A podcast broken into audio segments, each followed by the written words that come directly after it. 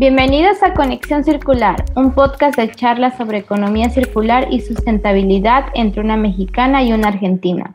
Somos Viridiana Bello Wickle y Elga Velázquez. Quédate con nosotras para aprender y poner en práctica la transición hacia la economía circular y estilos de vida más sustentables. Bienvenidos una vez más a este episodio número 10 de la segunda temporada. Hoy tenemos como invitado a Luis Lechman, argentino, residiendo en España, trabajando como profesor docente en la Universidad Oberta de Cataluña consultor en economía circular y desarrollo económico sostenible. Y es autor del libro Cómo hacer clic hacia una nueva economía, una revolución circular con el ser humano en el centro. En el episodio de hoy vamos a hablar sobre eso, cómo hacer clic con la economía circular. Bienvenido Luis, gracias por aceptar esta invitación.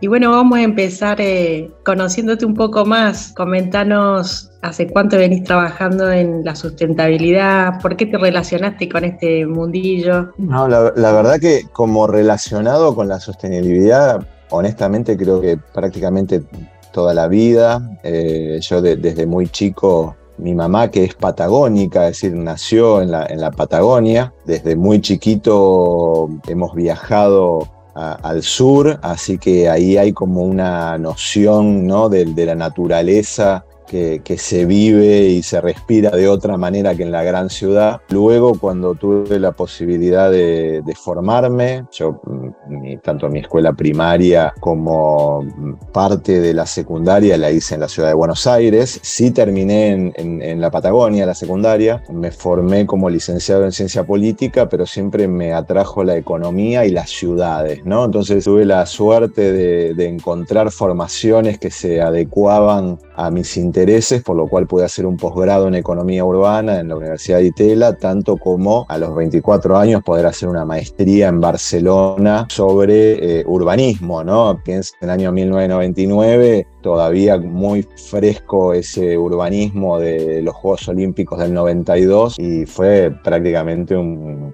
estallarme la cabeza, ¿no? Y bueno, luego lo, combiné con otras formaciones, pero eso, digamos, todo lo que tiene que ver con la economía y el urbanismo siempre me, atrajo y evidentemente fue definiendo un camino, ¿no? Esto del interés por las políticas públicas, porque bueno, la forma de, transformar la economía en las ciudades también es a partir de la gestión ¿no? Así que durante muchos años estuve relacionado con la gestión pública en los distintos, estuve en la ciudad de Buenos Aires, a nivel nacional, en áreas como espacios verdes, donde en el año 2010 tuve la posibilidad de implementar el primer pliego de mantenimiento sostenible para los espacios verdes, donde en ese momento honestamente yo ni conocía el término de economía circular, pero la noción estaba, ¿no? Porque incluimos eh, todo lo que tenía que ver con la recuperación de los restos de poda, de corta de césped, del trato mm, adecuado de, los residuos que se capturaban, tanto como hacer una gestión sostenible del agua y priorizar también otra de las cosas que mm, tal vez no se le da tanta visibilidad en la economía circular, que es el mantenimiento, ¿no? y sobre todo en lo que tiene que ver con la órbita de lo público es infinitamente mucho más económico y amigable con el ambiente hacer un manejo, ir manteniendo, que tener que periódicamente reemplazar por mobiliario nuevo, por tener que reconstruir espacios porque no, no se mantuvieron adecuadamente. Así que bueno, nada, recientemente he terminado también una maestría en economía circular en la Universidad Politécnica de Madrid, al mismo tiempo combinado, ¿no? Eh, estoy dando clases no, todo tiene que ver con todo en la materia economía urbana dentro de la maestría en urbanismo de la Universidad Oberta de Cataluña. Así que bueno, eso es muy sintéticamente un, camino ¿no? en búsqueda de un cambio de cómo hacer una nueva economía, ¿no? que creo yo que es la forma que hay de, poder transformar la, realidad. Y um, algo que mencionaste sobre el contacto con la naturaleza, yo creo que sí es una parte fundamental para aumentar la conciencia hacia el medio ambiente, porque cuando no tenemos esos espacios verdes, perdemos nuestra conexión y no estamos conscientes del impacto que tenemos, ¿no? Pregunta sería, con toda tu experiencia, ¿crees que el diseño de cómo construir una ciudad influye mucho para tener conciencia ambiental o una conciencia más circular? Absolutamente, al tiempo que obviamente las ciudades son como el, mejor ámbito donde poder desarrollar una, economía circular y también hoy con el gran desafío que tenemos por delante del cambio climático y la adaptación de, nuestras ciudades, todo lo que tiene que ver con la, lo que ahora se denomina infraestructura verde. En, mi, en, mi, época a cargo de la gestión no se lo llamaba así, pero bueno, hoy que se habla de esto de la infraestructura verde, todo lo que tiene que ver con la forestación urbana, la cantidad y la calidad de los espacios verdes, la misma biodiversidad, ¿no? Porque bueno, está bien, uno puede decir, la ciudad tiene un millón de árboles ahora, esa ciudad, si 895 mil árboles son de la misma especie, va a tener una biodiversidad bastante pobre, por lo cual puede llegar a incluso hasta ser contraproducente en función de las metas que se propongan, ¿no? ¿Nos podrías decir cuál es tu ODS favorito y por qué? Bueno, no, no, creo que no voy a ser muy novedoso aquí. El ODS 12, que es el de producción y consumo más responsable, que es en, el que entra el corazón de la economía circular, seguramente es el que, si, tuviera que elegir un favorito, ¿no? La, la, verdad que creo que todos son favoritos y están directamente vinculados. Yo te decía recién el 12 específicamente para la economía circular, pero tiene también una estrecha conexión con muchos otros. Así que yo encuentro a, los ODS como una métrica prácticamente, ¿no? Porque es el que establece las metas a las que tenemos que llegar o un punto de, como para poder medir, ¿no? Y, en este sentido la economía circular aporta la forma, ¿no? Aporta el cómo. La sostenibilidad, los ODS te dicen cuál es la meta, ¿no? Que es esta sostenibilidad, que bueno, en el fondo, si no existían estas metas, queda muy en el aire también, ¿no? Y la economía circular es la que te permite bajar la tierra. Ahí en tu libro mencionas un término interesante, homo circularis. ¿A qué te referís con este término para que sepa la audiencia? Es, un poco una forma así provocativa de sugerir cómo debería ser el ser humano que nos permita lograr estas metas que se está proponiendo la humanidad respecto de no incrementar, ojalá pudiéramos volver para atrás, ¿no? Eh, digamos, la temperatura, ¿no? Eh, lograr evitar superar este 1,5, 2 grados hacia el año 2050. Es eh, en contraposición al, al ser humano humano de la economía lineal, ¿no? que es el Homo economicus, es este ser humano egoísta, supuestamente racional, como Adam Smith, uno de los, economistas clásicos, que ojo, yo no, yo no lo critico, ¿no? obviamente que hace 300 años estableció una definición que fue muy útil en ese momento, pero que bueno, que lamentablemente eh, con sucesivos estudios no fuimos viendo de que no era tan racional como se, postulaba, ¿no? Que, bueno, se fue descubriendo la economía del comportamiento, ¿no? Que muchas de las cosas que nosotros pensábamos que eran racionales para maximizar el beneficio individual y eso iba a permitir un beneficio colectivo, hemos visto que lamentablemente no, no es así. Entonces este Homo circularis, un ser humano que debe alinear el beneficio económico, porque yo le asigno un lugar importantísimo a la economía. Es decir, yo creo que la economía es la forma también que hay de moderar esos sesgos de comportamiento, esas tomas rápidas de decisiones que, tiene el ser humano.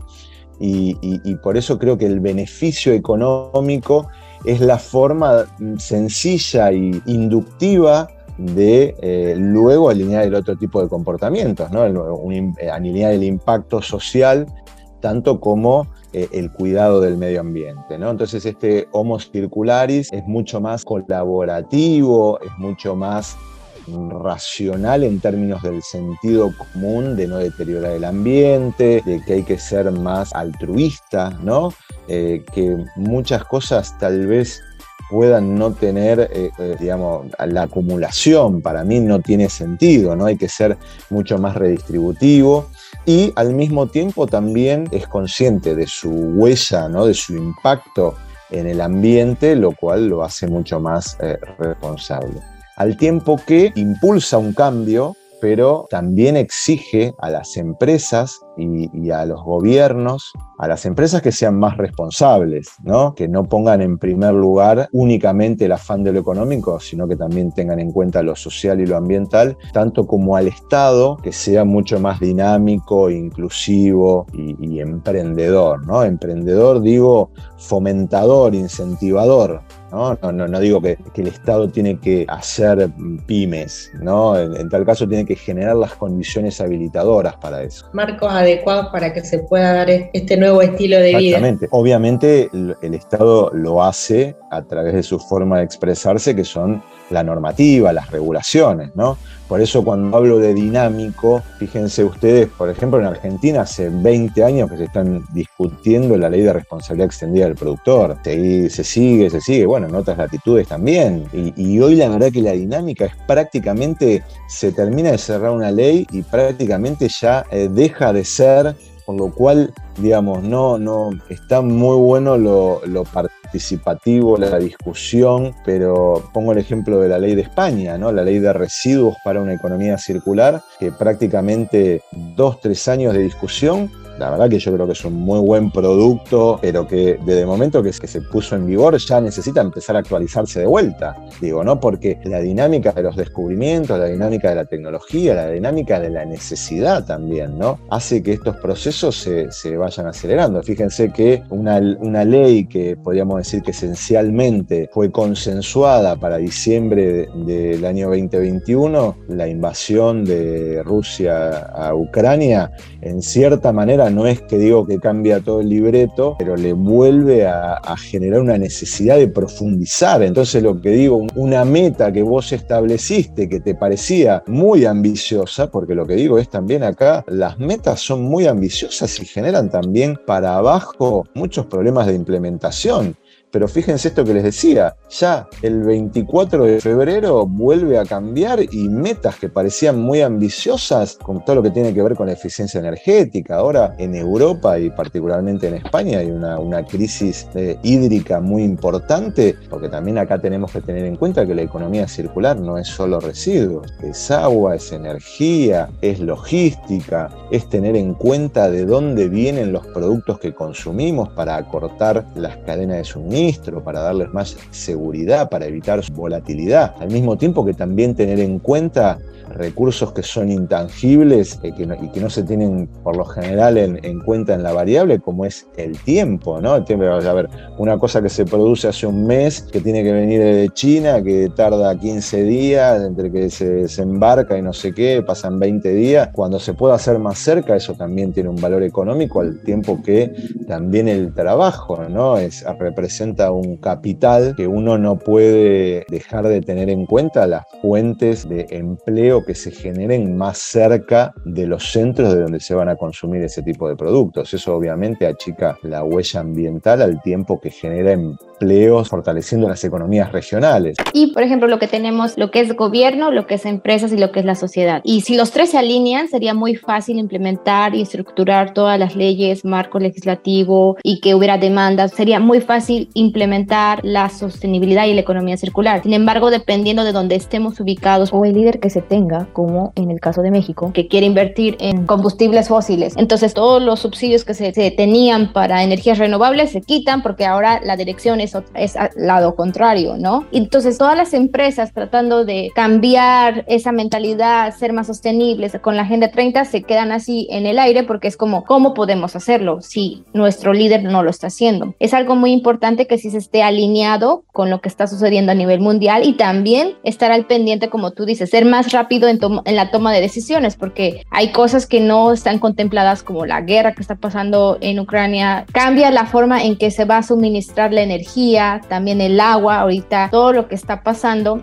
Entonces, desde tu punto de vista, ¿cuáles son los grandes obstáculos que hay que vencer para adoptar la economía circular? El primer gran obstáculo es el status quo y esto es transversal a todo, ¿no? Es a la sociedad, a las organizaciones, tanto público como privado, ¿no? Es decir, y este también es un mecanismo de defensa natural del ser humano en su evolución, ¿no? Es ese famoso salir de la zona de confort que a veces hasta uno sabe que tiene que hacer algo para pasar una mejor solución a una mejor situación, pero bueno, esa resistencia, entonces digamos, diría que este cambio cultural, que es el que, tiene que eh, hacer el Homo Circularis, eh, que tenemos que hacer para cambiar esa nueva economía, genera miedo, genera tensiones, genera incertidumbres, ¿no? Pero bueno, eh, en aras de mejorar siempre hay que correr ese riesgo, pero no dejo de verlo como una gran barrera, un gran obstáculo el status quo lo que mm, tú recién mencionabas también, el tema de las grandes contradicciones. Entonces, de que bueno, el mundo necesita fuente de energía renovable y los gobiernos siguen apostando por los combustibles fósiles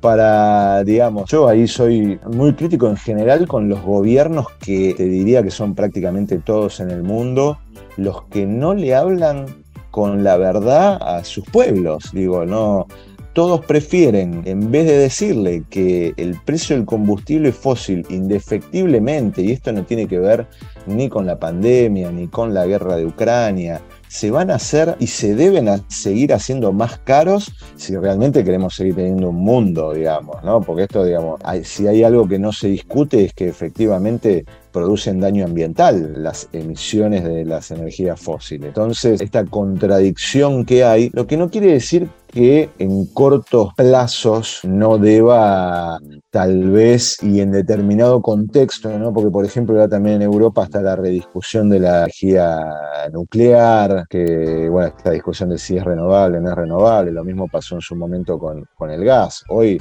no les queda otra que tener que volver a utilizarla. Pero me parece que ahí lo que habría que tener claro que la visión de largo plazo es que se va hacia la descarbonización de, la energía. Seguramente en países mm, menos desarrollados, como los, los de América Latina, hay también una discusión subyacente de, bueno, el mundo desarrollado se pudo desarrollar también porque maximizó el beneficio del combustible fósil terminó contaminando a todo el mundo y ahora nos pide a los pueblos más pobres que descartemos el combustible fósil. Yo creo que ahí hay que tratar de buscar un punto de equilibrio entre eh, el capital que puedan poner en mejorar las tecnologías, en mejorar los sistemas redistributivos, en generar alternativas, porque bueno, muchas veces eh, muchos lugares no tienen alternativa a la utilización de sus recursos naturales, aunque sean no renovables, por un lapso de tiempo y para permitir un X nivel de desarrollo. ¿no? Me parece que por ahí pasa un poco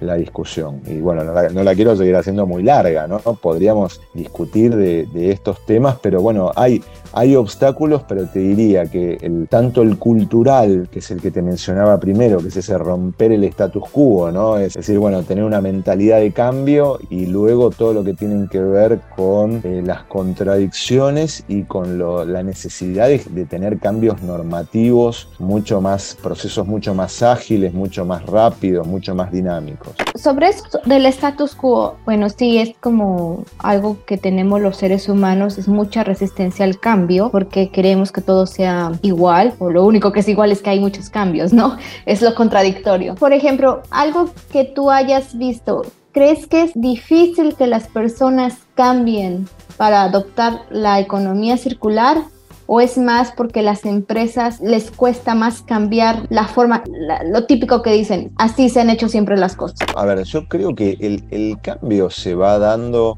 por un lado, en el sector de las empresas, así como recién hablábamos de este tema de las contradicciones, ¿no? de, gobiernos que siguen apostando a, las energías fósiles, desde ya que también va a haber empresas que van a seguir apostando a eso porque han obtenido ganancias de eso durante los últimos 100 años. Entonces son los últimos y los que va a haber que hacer más presión desde la sociedad y desde el Estado para que, se adapten. Este, pero por otro lado también hay todo lo que son empresas nuevas. Yo creo que hoy ya están naciendo con el chip de la sostenibilidad. Entonces, digo, y me parece que también por eso la economía circular propone una transición, ¿no? No es un cambio abrupto, no es una ruptura, no es de un día para el otro. Obviamente que todos queremos que sea lo más rápido posible, sin perjuicio de que yo siempre hago la salvedad de que a veces creemos que... Yo, yo hablaba de economía circular, me acuerdo en diciembre del 2015 y era más o menos como ET, digamos, ET from Home era un extraterrestre. Pasaron 3, 4 años después y todo el mundo hablando de la economía circular. Entonces lo que digo es, fíjate cómo se dio vuelta todo tan rápido. Lo mismo con la sostenibilidad. Eh, esto que te comentaba al principio del pliego de mantenimiento de sostenibilidad, honestamente también pasó porque, a ver, un pliego de mantenimiento va hasta la máxima autoridad, el jefe de gobierno lo aprobó, lo tuvo que aprobar porque era un contrato muy importante, digamos pasó por la legislatura. yo creo que pasó porque digamos, lo vieron como algo que no, sabían demasiado y pasó, digamos. Pero este, entonces lo que digo, 10 años después, ya en el 2020 nadie tenía dudas de la sostenibilidad. Eh, los tiempos, tal vez en el cambio nuestro, queremos que sea todo de un día para el otro, pero hablar de 4 o 5 años ha habido cambios tremendos. Hace cuatro o cinco años prácticamente no había ninguna ley, ninguna normativa de economía circular y hoy ya Europa tiene tres grandes paquetes normativos de economía circular que han bajado a todos los países, imitado por un montón de países. Ecuador tiene ley de economía circular, México la está discutiendo ahora.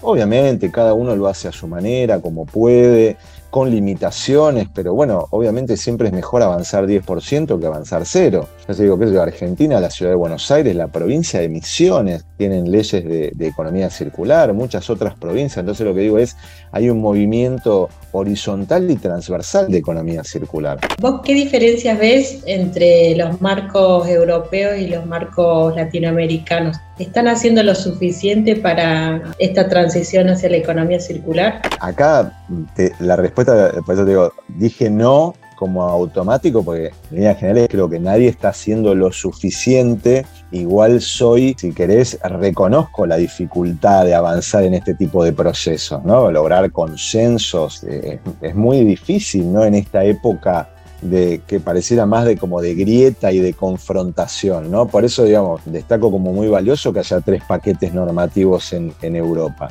Sí, lo que conviene distinguir es que hay como estadios también de la economía circular.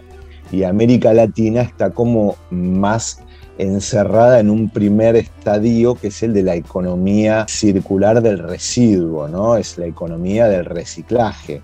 Es un primer nivel donde parece todo más girar a partir del reciclaje que en un segundo estadio, que es el que está más en Europa, es solamente un paso, ¿no? Es una economía circular mucho más holística, esta, esta, que, esta visión que les hablaba antes, que tiene en cuenta el agua, la energía. Pero bueno, eso pasa también porque, bueno, América Latina no ha logrado resolver la cuestión de los residuos, entonces es una forma más sencilla de poder bajarlo a tierra, ¿no? Pero bueno, cada región tiene que hacer el avance en función de el potencial de las herramientas que tenga disponible. Obviamente también esto es una generalización. Por ejemplo, grandes ciudades, Bogotá, la ciudad de Buenos Aires, por decir algunas, ¿no? Seguramente hay un montón de otras en América Latina. Probablemente estén más cercanos del estadio 2 que el estadio 1, porque en cierta manera el estadio 1 lo tienen resuelto. Haciendo esta mirada general es, pasa un poco por ahí, ¿no? Te decía, volviendo a lo, que hablábamos en la anterior, todos queremos que los cambios sean más rápidos, pero se están dando los cambios, y de hecho que lo, lo menciono en el libro. Como estamos inmersos en un mar de cambios, es muy difícil a verse, darse cuenta, digamos, qué alto es la, ola en la que, estamos navegando. No sabemos a veces si estamos subiendo, si estamos bajando, ¿no? Bueno, bueno, eso habrá que hacer un recorte de 10 años y ver si efectivamente se fue para arriba o nos estamos yendo a pique. Sí, pues ya estamos en el 2022, la Agenda 30 faltan ocho años y algo que me parece interesante es que mencionas que sí es importante que las empresas tengan ganancias en una economía circular, porque obviamente es algo que se requiere para desarrollar a la sociedad, ¿no? Entonces, ¿cómo puedes transmitir ahorita, por ejemplo, porque muchas veces tenemos esa resistencia a los empresarios de que, ay, economía circular no me va a servir para tener ganancias. ¿Tú qué les transmitirías? Hay muchos beneficios. En principio también hablábamos de estas, estas nuevas empresas que están naciendo o, que han nacido en los últimos tiempos. Saben que hay un consumidor que está demandando otro tipo de bienes, otro tipo de modelo de negocio, ¿no? Y acá, por ejemplo, la economía circular aporta esto de la servitización facilitada por la tecnología a, través de las plataformas colaborativas. Entonces el negocio cambia y, y para las empresas necesitan tener, si quieren fortalecer sus marcas, tienen que ir en la dirección de lo que demandan los mercados. Eh, entonces tienen que aplicar los, los principios de la economía circular. Por otro lado, obviamente las empresas nuevas no van a poder competir directamente contra las fósiles. Yo creo que ahí también hay una ventaja de mercado, porque si son empresas que ya nacen en un entorno distinto al, de las anteriores, van a tener una oportunidad. Ya todos sabemos que la fósil viene para abajo, por lo cual digo, yo no entraría con una empresa nueva basándome en algo que viene cayendo en el mercado, digamos, e indefectiblemente, por lo cual ahí hay otra oportunidad, ¿no?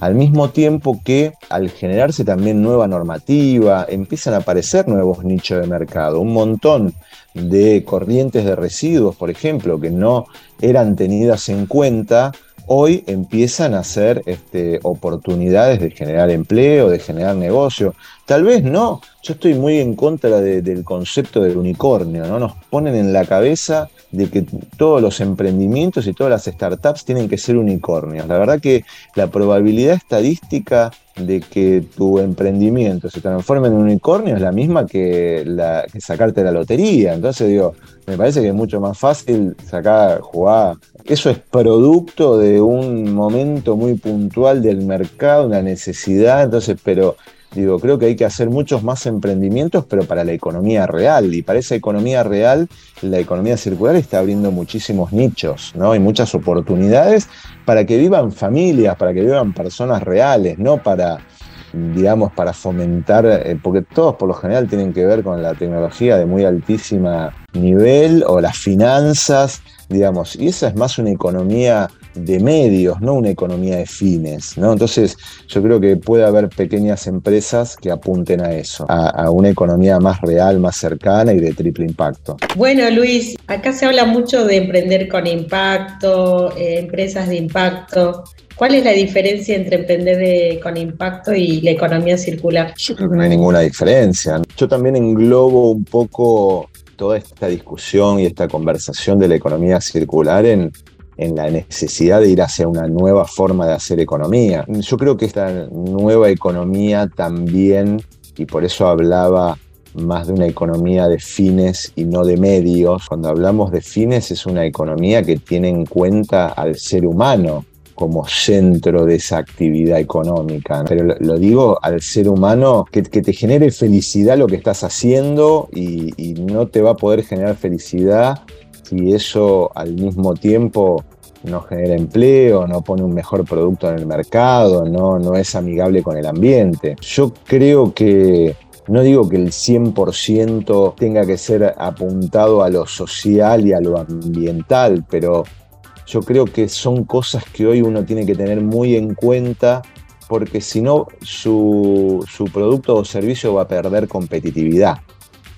Eh, entonces, ya digo, ya sea por por convicción profunda, ¿no? Que es este impacto que uno busca, ¿no? Este emprendedor de impacto que quiere cambiar no solamente ser algo redituable, sino cambiar la sociedad lo, requiere, ¿no? Sí, creo que eso es una parte importante para lo que estamos viviendo después de la pandemia, porque creo que después de la pandemia se empezó a cuestionar mucho qué estamos haciendo o hacia dónde vamos. Y algo que he visto, sí se nota la diferencia cuando alguien emprende con esa noción de hacer un impacto a la sociedad. Y sí es diferente cuando preguntan, por ejemplo, qué está haciendo mi producto hacia dónde va mi producto o si estoy haciendo un cambio, por ejemplo, no voy a mencionar marcas, las marcas que dicen que venden café y ese café tiene ese logo que dice sí es 100% el trabajo justo, cuando realmente ni siquiera averiguan si se pagó o no se pagó, ¿no? Mientras que hay pequeñas, locales, empresas que sí lo hacen y se sienten más felices porque transmiten eso y van creciendo, ¿no? O sea, es porque es a largo plazo, no es como que hoy lo hago y mañana voy a tener las ganancias de una empresa ya grande, ya establecida, con más de 500 tiendas alrededor del mundo, ¿no? Pero al menos están iniciando ese cambio que sí está haciendo un cambio a las personas que tienen esa necesidad, ¿no? Algo que me gustaría que nos mencionaras tú en tus palabras, por ejemplo, porque nosotros hemos definido economía circular con el ejemplo del Rey León. Hay que estar conscientes de que si, por ejemplo, como este Scar, que cuando empieza a administrar los recursos se acaba todo y después le echa la culpa a las leonas por no trabajar y realmente no es así, ¿no? O sea, hay que estar conscientes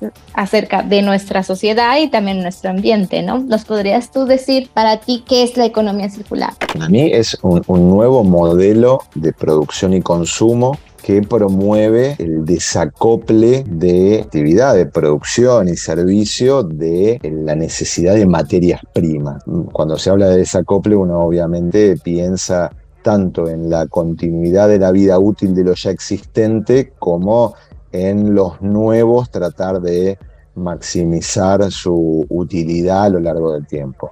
Eh, y en este sentido, obviamente, es una definición que yo le reconozco y la, como muy amplia.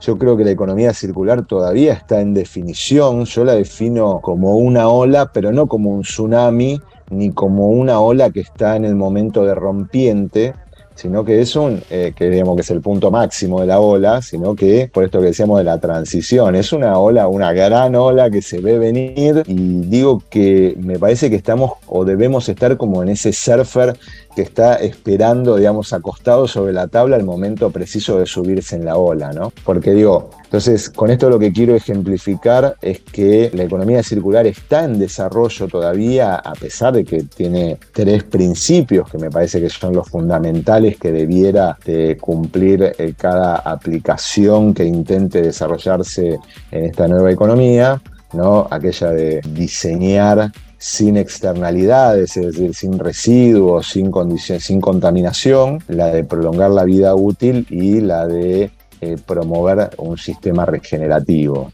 En ese sentido, lo que decía esa, esa ola, eh, el surfer está esperando el momento justo, creo que todos estamos con esa posibilidad, ¿no? Como la economía circular todavía no alcanzó su punto máximo, es el momento ideal para sumarse, ¿no? No es que el que ya no, no se subió a la ola quedó afuera, ¿no? Es el, es el momento. Por eso en muchas notas, en muchos artículos o incluso en, charlas hasta hace no poco tiempo, se hablaba de que la economía circular era la economía del futuro. Yo creo que es, es más presente que nunca, ¿no? Es, es ahora. Así que bueno, para el que esté escuchando este, esto y no conocía demasiado, me parece que es el momento ideal para profundizar y para meterse con todo, para tirarse al agua con todo. Muy buen consejo ese. Está ya tu segunda edición de, libro. ¿Podrías comentar acerca de qué enseñanzas van a encontrar en esta segunda edición? Bueno, bueno, eso, es como muy un, es casi un spoiler eh, estoy trabajando en, una,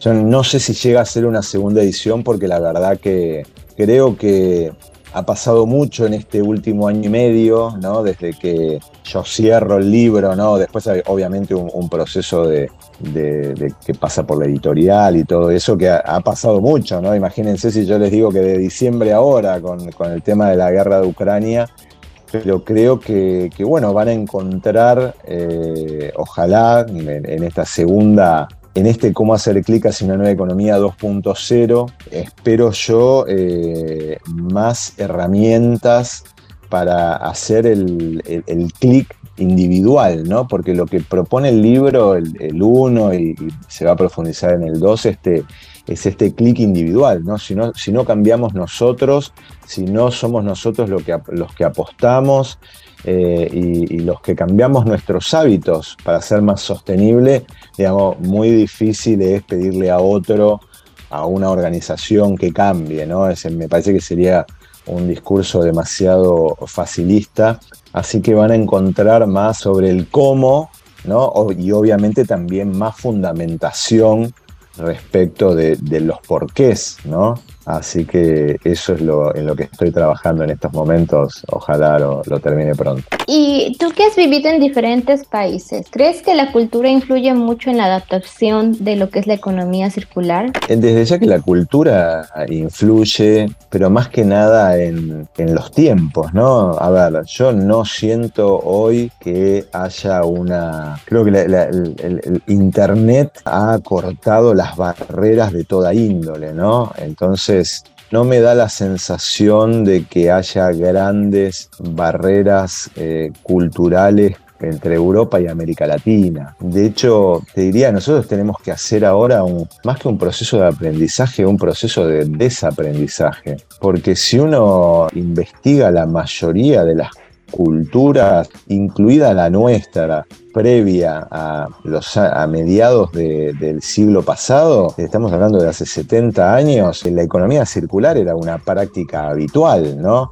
Hemos inventado esta economía lineal artificial, ¿no? la hemos sustituido por la auténtica economía circular, que, es la que venía haciendo un uso bastante racional o por lo menos sostenible a, lo largo del tiempo. Y bueno, ahí yo también soy bastante crítico con el marketing, ¿no? un marketing de, de que tiene que vender cualquier cosa ¿no? Eh, marketing que obviamente también han comprado los gobiernos, ¿no? que se han hecho prácticamente, como dice Kate Raworth, eh, enfermos del crecimiento, ¿no? Es decir, hoy hay que crecer a toda costa y no importa cómo, ¿no? Y, y, creo en ese sentido, también coincidiendo con ella, que hay que ir hacia un crecimiento que no se puede cortar de un día para el otro, sobre todo teniendo en cuenta las grandes desigualdades que hay a nivel mundial, pero que tiene que ser un crecimiento mucho más inteligente, mucho más distribuido, mucho más de, cosas que realmente importen y no de productos que son de un este, consumo para satisfacer en el momento y que automáticamente una vez que los compré me dejan de, interesar. ¿no? En eso también voy a profundizar un poquito más en, en esta segunda versión del libro me parece que falta ahí también justificar un poquito ¿no? y dar más herramientas para conocernos cómo somos nosotros también. ¿no? Ahí incorporo un estudio que habla que el, 82% de las cosas que compramos eh, habitualmente, toda aquella satisfacción que eh, nos produjo el haberlo comprado se evapora en las 48 horas y prácticamente el 70% en las primeras 24, por lo cual, y hasta incluso hay cosas que eh, a los pocos minutos, el, entre el 20 y pico y el 30% a los pocos minutos de que las compramos. Así que hay que hacer un, también, el, el clic es un, examen, por eso también el libro, ya la primera versión, tiene el autotest de eh, si soy o no soy un homo circularis, ¿no? que obviamente a través de un montón de preguntas nos hace pensar, digamos, realmente cuáles son las cosas que estamos haciendo, ¿no? Y ojalá, espero yo, que, sea un activador para, al darnos cuenta, poder eh, ir haciendo estos pequeños cambios que hay que hacer. Y, en este sentido, creo que la, meta también que nos tenemos que proponer en este cambio personal no es cambiar de un día para el otro. Digo, así como uno digo, no se puede cambiar la economía de un día para el otro, tampoco podemos cambiar. Pero bueno, intentar todos los días ser un 1% mejor, ¿no? Es decir,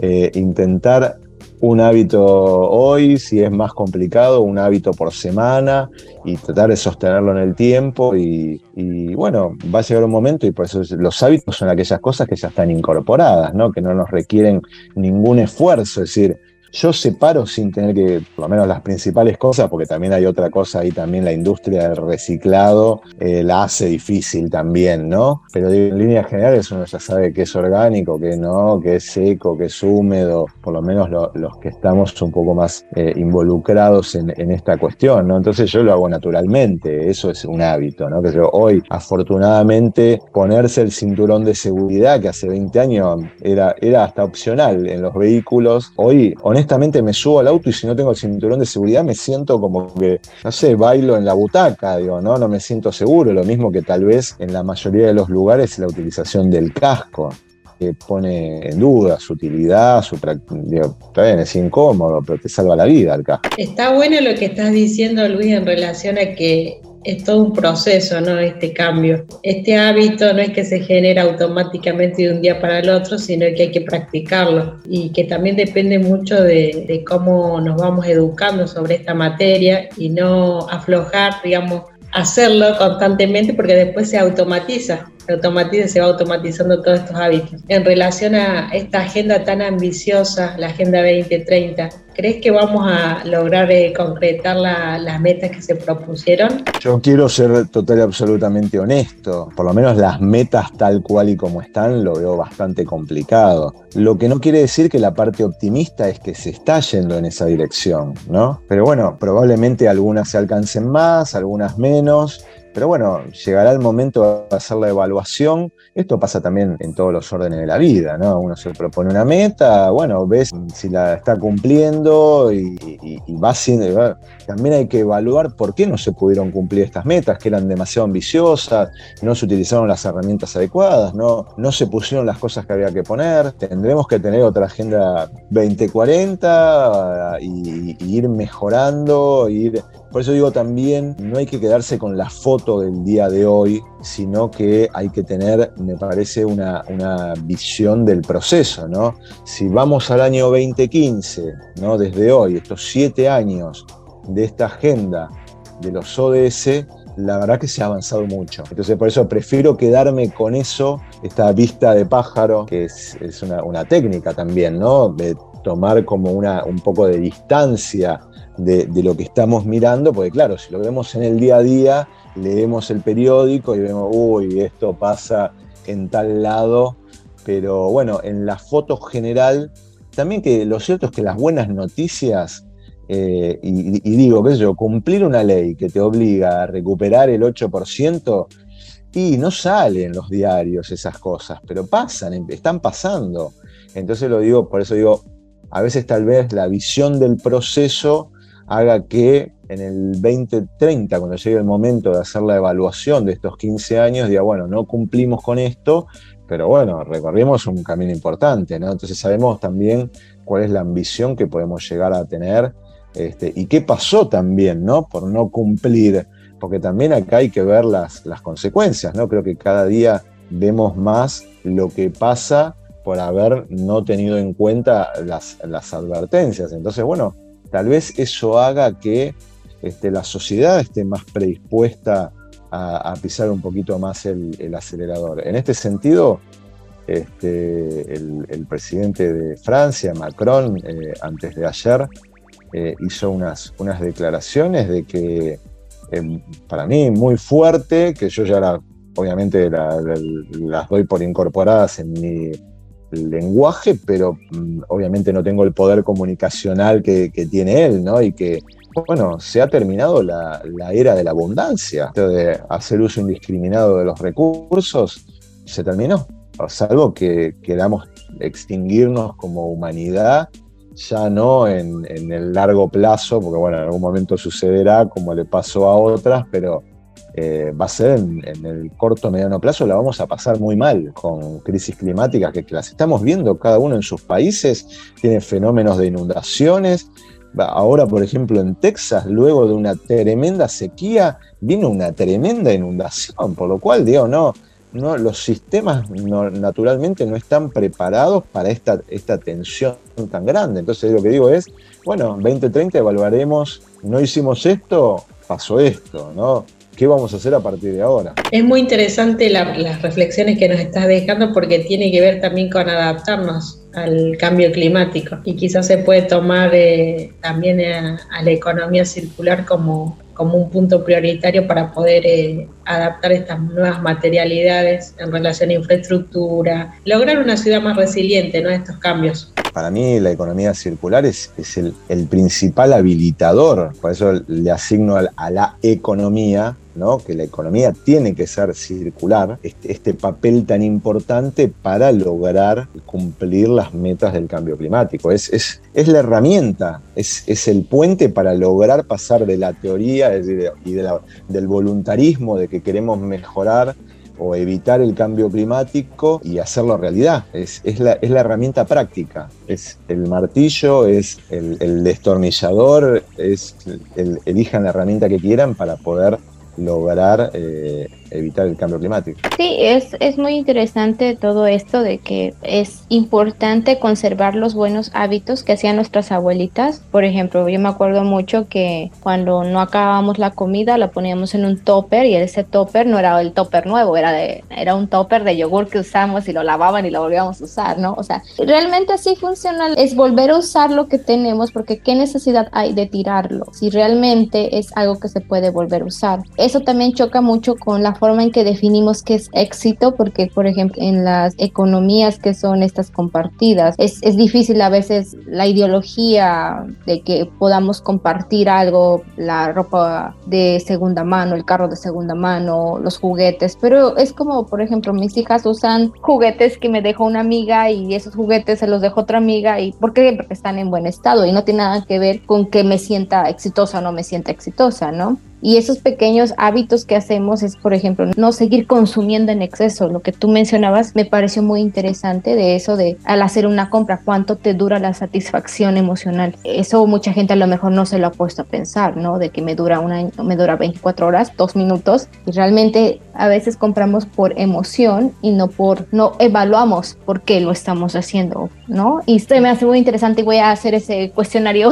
que tienes en tu libro para ver si caigo en, en esa definición pues para finalizar, Luis, ¿nos podrías decir así cómo ves las acciones que se están haciendo para combatir el cambio climático y cuáles son tus recomendaciones hacia el consumidor. A ver, ya te digo, eh, eh, hay acciones, eh, si, me decís vos, respecto de lo individual, desde ya que has mencionado algunas, todo lo que tiene que ver con utilización de, elementos, productos de segunda mano, me parece fundamental Afortunadamente hoy hay, en, creo que yo, la mayoría de los países ya aplicaciones que los permiten, hay tiendas que ponen ropa de primerísimo nivel a valores irrisorios, ¿no?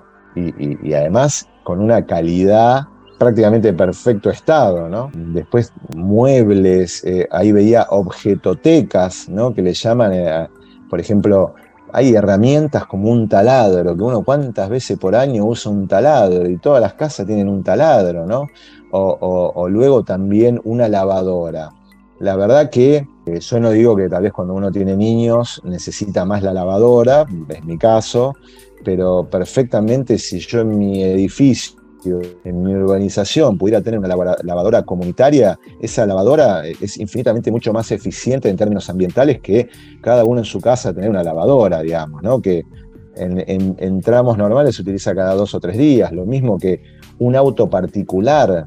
Para aquellos lugares donde hay buen transporte público, el vehículo particular se utiliza solamente el 4% del tiempo y el 96% restante está detenido, por lo cual, al contrario, es, ocupa espacio, se deprecia también como bien porque se va deteriorando. Así que eh, un poco la, recomendación es, tener en cuenta eso, obviamente priorizar todo lo que tiene que ver con el transporte público, eh, movilidad sostenible.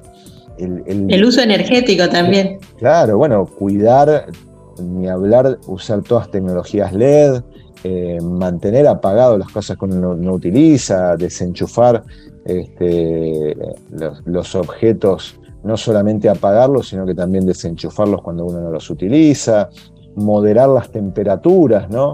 La verdad que también hace 20 años, 30 años en muchos lugares este, no, no eran necesarios los equipos de, de aire acondicionado. Bueno, Hoy no digo que se pueda renunciar a ellos, pero tratar de tenerlos a una temperatura razonable, ¿no?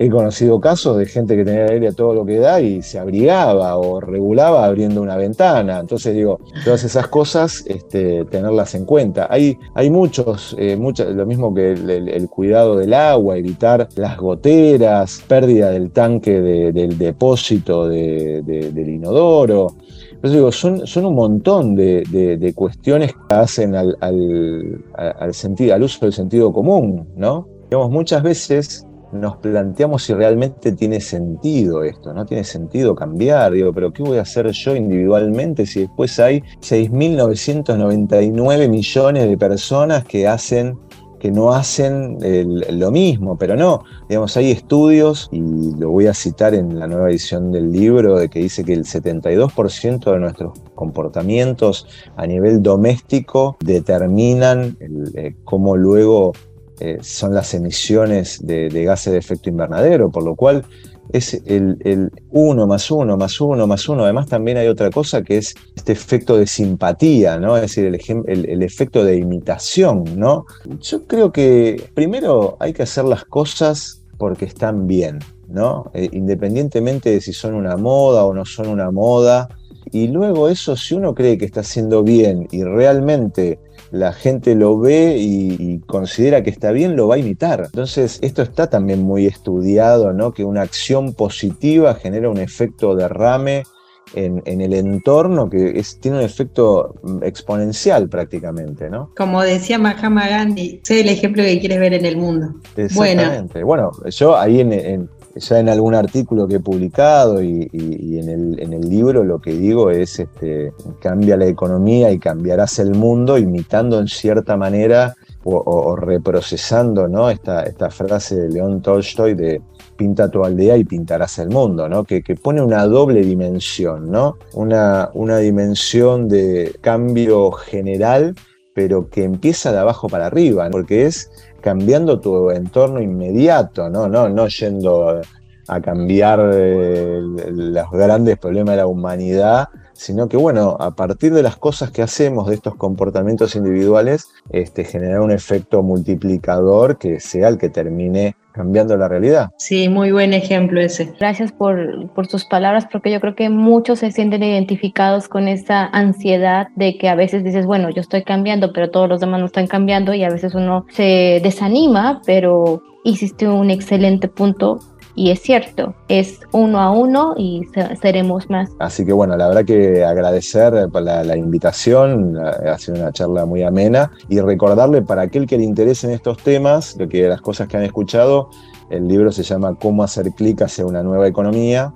Y si bien se puede conseguir de distintas maneras, lamentablemente acá la forma más sencilla es por Amazon, así que el que quiera cómo hacer clic hacia una nueva economía lo, puede conseguir ahí o si no también en mi sitio web www.luisleman.com podrán encontrar distintas maneras de, cómo llegar a él. ¿eh? Bueno, estamos ya al final, esperamos seguir colaborando en el futuro y bueno, nos despedimos recordando a la audiencia que pueden encontrarnos en las redes sociales como Conexión Circular o en Twitter como Somos Circulares. Buenos días desde Argentina. Tardes de Turquía.